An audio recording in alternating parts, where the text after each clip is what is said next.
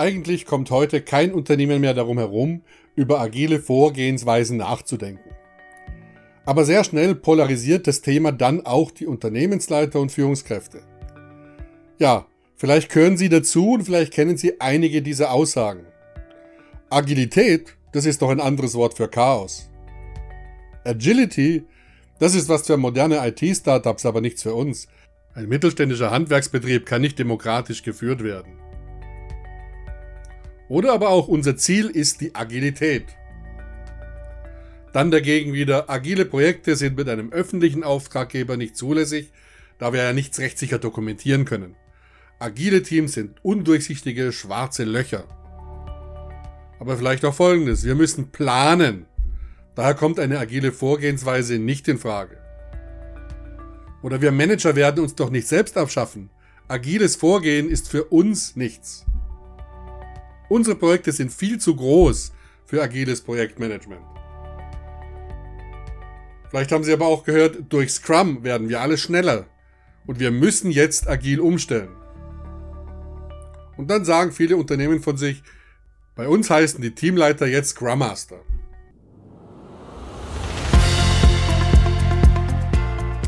Der Begriff Digitalisierung geht täglich durch die Medien und Sie fragen sich vielleicht, was Digitalisierung für Sie als Teammitglied, als Führungskraft oder als Unternehmer bedeutet und wie Sie einen Transformationsprozess effektiv gestalten können. Dann haben Sie durch Aufruf meines Podcasts bereits eine sehr gute Entscheidung getroffen. Mein Name ist Arthur Wendelgas von Peopleware Wendelgas aus Bruntal bei München. Als langjähriger Airbus-Manager und Unternehmensberater kenne ich fast alle Fallstricke rund um die digitale Transformation und gebe Ihnen hier unter anderem mit realen Fallbeispielen nützliche Denkanstöße zur Vermeidung einer falschen Weichenstellung.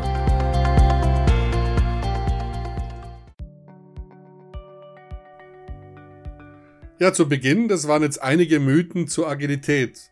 Manche positiven, manche negativen. Da Mythen meist recht wenig mit der Realität zu tun haben, möchte ich damit aufräumen.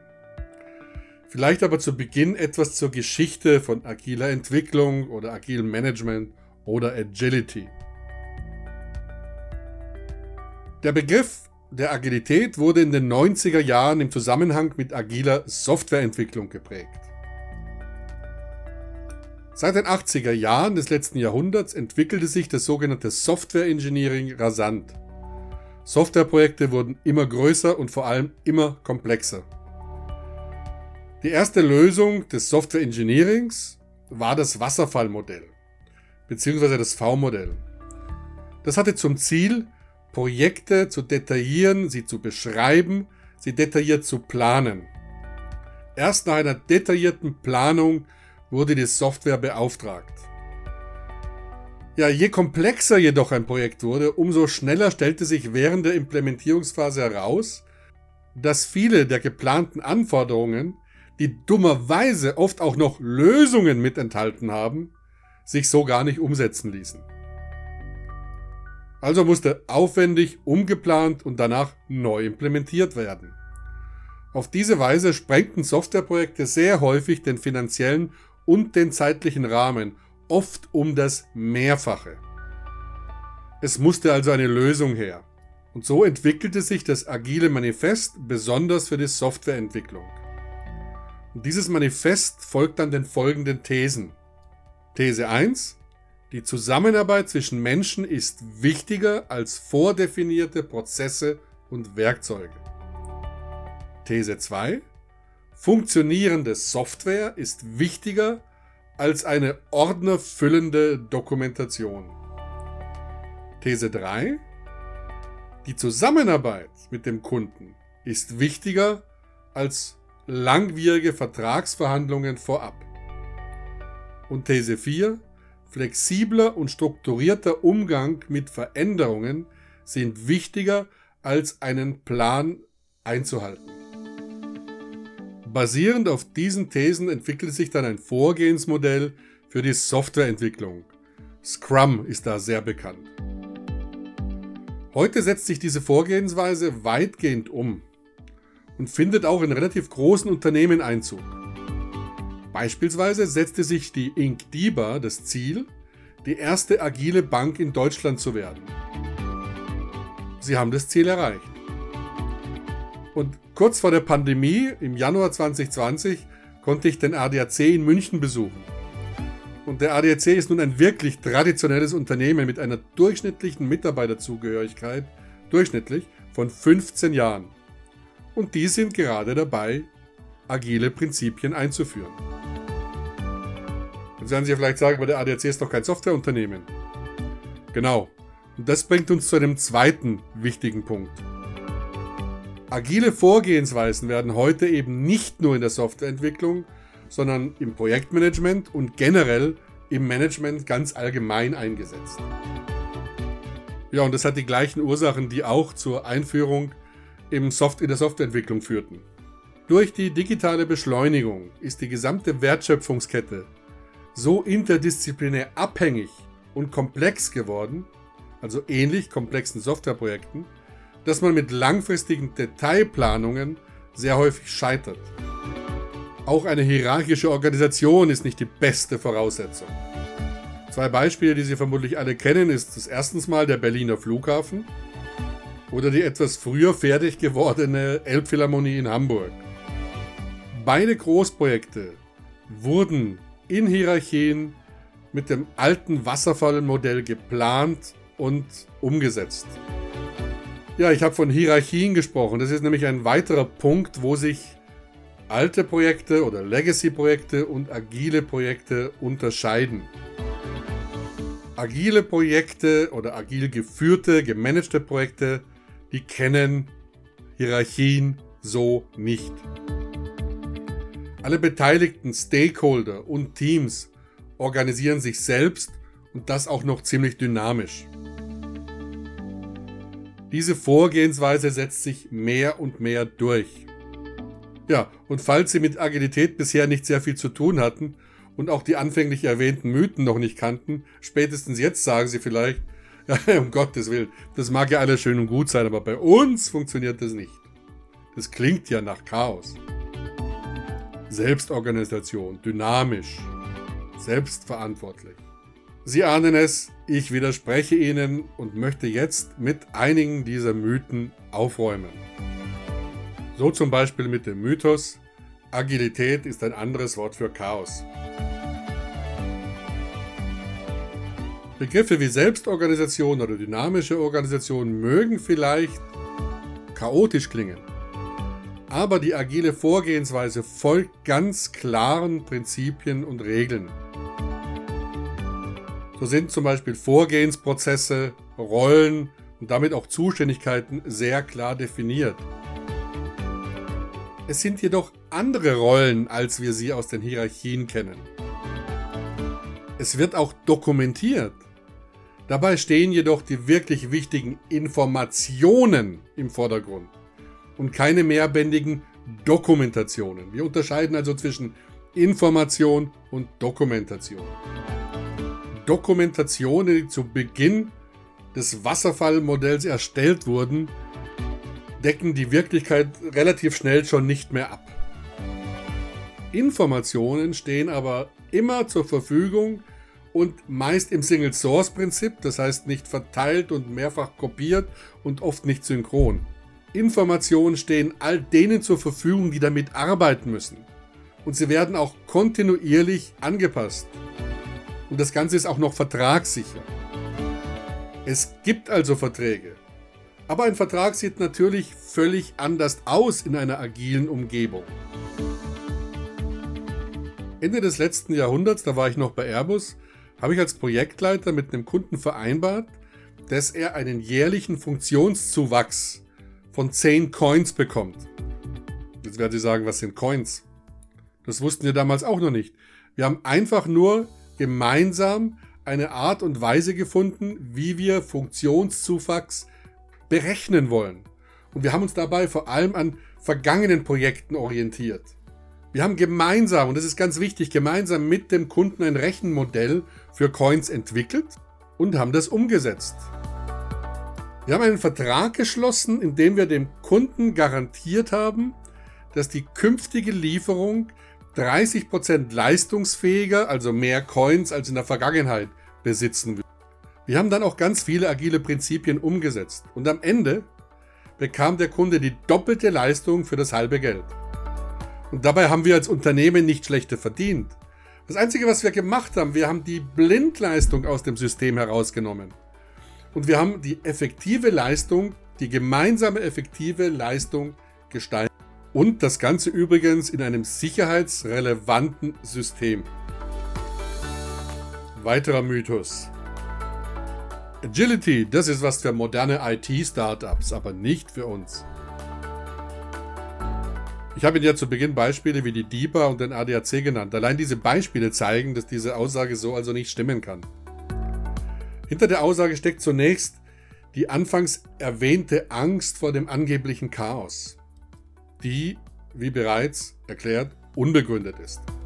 Aber es gibt noch einen anderen Grund, wie man zu so einer Aussage kommen kann. Das hat was mit der Einstellung des, des eigenen Unternehmens zu tun. Wie sehen wir uns gerade und wie sehen wir uns in der Zukunft? Gibt es bei uns bereits die Erkenntnis, dass wir handeln müssen, um mit dieser wahnsinnigen Beschleunigung der Digitalisierung Schritt halten zu können? Haben wir erkannt, dass wir handeln müssen?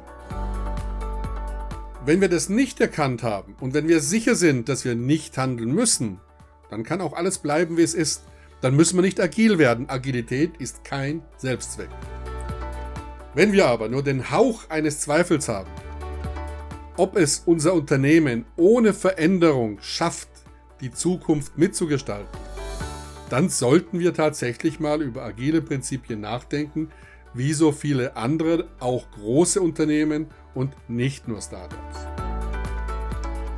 Ein weiterer häufig gehörter Mythos ein mittelständischer Handwerksbetrieb kann nicht demokratisch geführt werden. Agilität hat mit Demokratie nichts zu tun. Selbstorganisation ist nicht gleich Selbstbedienungsladen. Es ist auch nicht gleich der vielbesagte Ponyhof, in dem jeder machen kann, was er will. Agile Vorgehensweisen beruhen auf klaren Regeln. Selbstorganisation bedeutet nicht Verantwortungslosigkeit, sondern sie bedeutet, dass Zuständigkeiten nicht von oben aus der Hierarchie vergeben werden, sondern dass die Teams und Organisationen ihre Zuständigkeiten selbst definieren und sie auch kommunizieren mit allen Stakeholdern. Hier ist also das Adlerprinzip wichtig. Und Raki kann beispielsweise eine unterstützende Methodik dazu sein. Ja, manche Firmen sagen auch, jetzt sind wir bei dem nächsten Mythos, Agilität ist unser Ziel. Agilität soll nicht das Ziel sein. Ziel soll sein, auf die Anforderungen der Kunden zu hören, sie zu verstehen und sie am Ende zu kennen und sie wirklich möglichst effektiv und effizient zu erfüllen. Agile Vorgehensweisen können dann helfen, dieses Ziel zu erreichen. Ich kenne einige Unternehmen, die behaupten von sich, sie seien agil, weil sie Scrum eingeführt haben. Auch das ist ein Mythos, wie bereits erklärt. Ich habe vor einiger Zeit an einem Workshop teilgenommen, da war eine Juristin dabei. Und die hat folgenden Mythos von sich gegeben. Agile Projekte sind mit einem öffentlichen Auftraggeber nicht zulässig, da nichts rechtssicher dokumentiert werden kann. Agile Teams sind für den öffentlichen Auftraggeber undurchlässige schwarze Löcher. Dieser Mythos beruht auf der Annahme, dass die Projektinformationen eine Anzahl von geforderten Leitsordnern sein müssen. Agile Projekte sind anders dokumentiert. Sie nutzen zum Beispiel moderne Software-Systeme und sie nutzen vor allem das Single-Source-Prinzip. Wenn Sie heute zum Beispiel ein modernes Auto, womöglich sogar einen selbstfahrenden Tesla kaufen, dann bekommen Sie vermutlich auch noch dicke Handbücher mitgeliefert. Der moderne User greift aber auf das Bordsystem zurück, um sich die Informationen zu beschaffen und die Hilfen aufzurufen. Oder er schaut sich am Schreibtisch über einen Link die entsprechenden Wiki an. Und die Informationen, die Sie dann erhalten, die müssen meist auch nicht separat generiert werden, sondern sie werden extrahiert, sondern sie werden extrahiert aus bestehenden Entwicklungsinformationen. Und wenn Sie heute ein wichtiges Projektmeeting haben und dabei am Flipchart stehen und dort mit Karten arbeiten, dann werden danach auch keine Protokolle geschrieben, sondern diese Karten werden einfach fotografiert und dann in die entsprechenden Datenbanken mit eingepflegt. Danach haben alle Beteiligten entsprechend ihren Rollen Zugriff. Ja, und dann möchte ich Ihnen noch eine wahre Geschichte erzählen, auch mit einem öffentlichen Auftraggeber. Wir wollten, um Kosten für uns beide zu sparen, die Dokumentationen, und wir haben da wirklich kistenweise Dokumentationen pro Monat generiert, die wollten wir ersetzen durch eine elektronische Wiki. Bin also zur Programmleitung gegangen und die haben mir gesagt, das geht nicht. Unsere Qualitätssicherung lässt es nicht zu. Standard so und so verlangt Dokumente.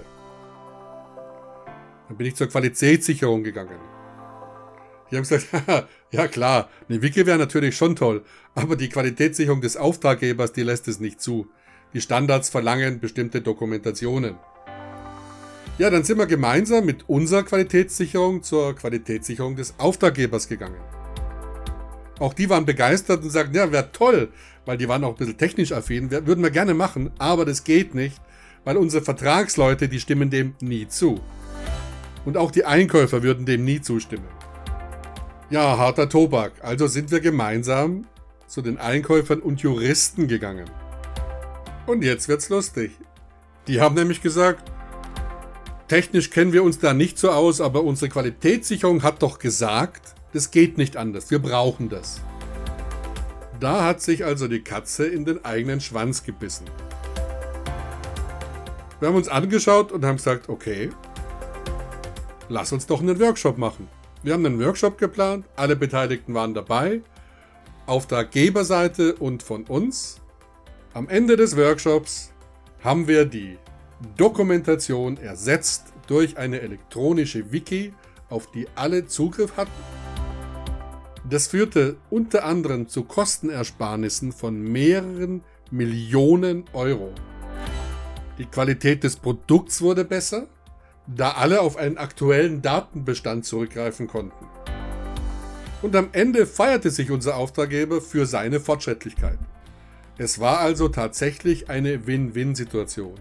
Der Auftraggeber hatte enorme Kosten gespart, er hatte Zeit gespart, die Qualität des Produkts war besser geworden und wir hatten unser Geschäft gerettet. Das nächste, auf das ich eingehen möchte, ist leider kein Mythos, sondern die Realität. Wenn zum Beispiel Manager sagen, wir werden uns doch nicht selbst abschaffen. Agiles Vorgehen ist für uns nichts. Dieses Missverständnis, das beruht auf dem Problem vieler hierarchischer Organisationen.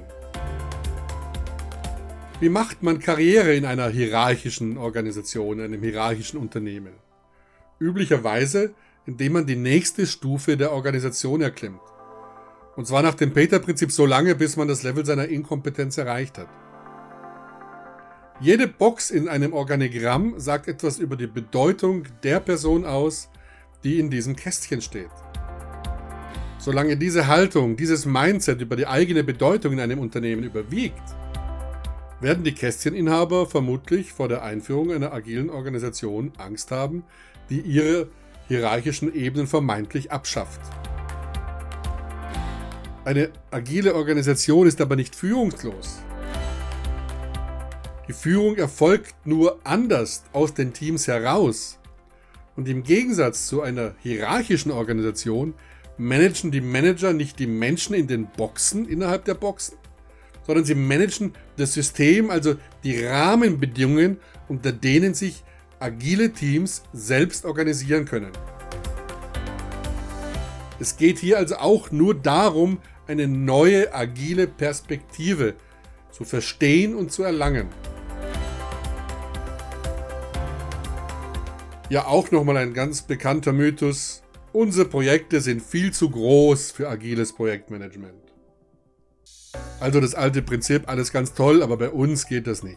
Ja, mittlerweile können Sie selbst den Mythos widerlegen, denn Agilität ist kein Selbstzweck, sondern die notwendige Reaktion auf die digitale Beschleunigung.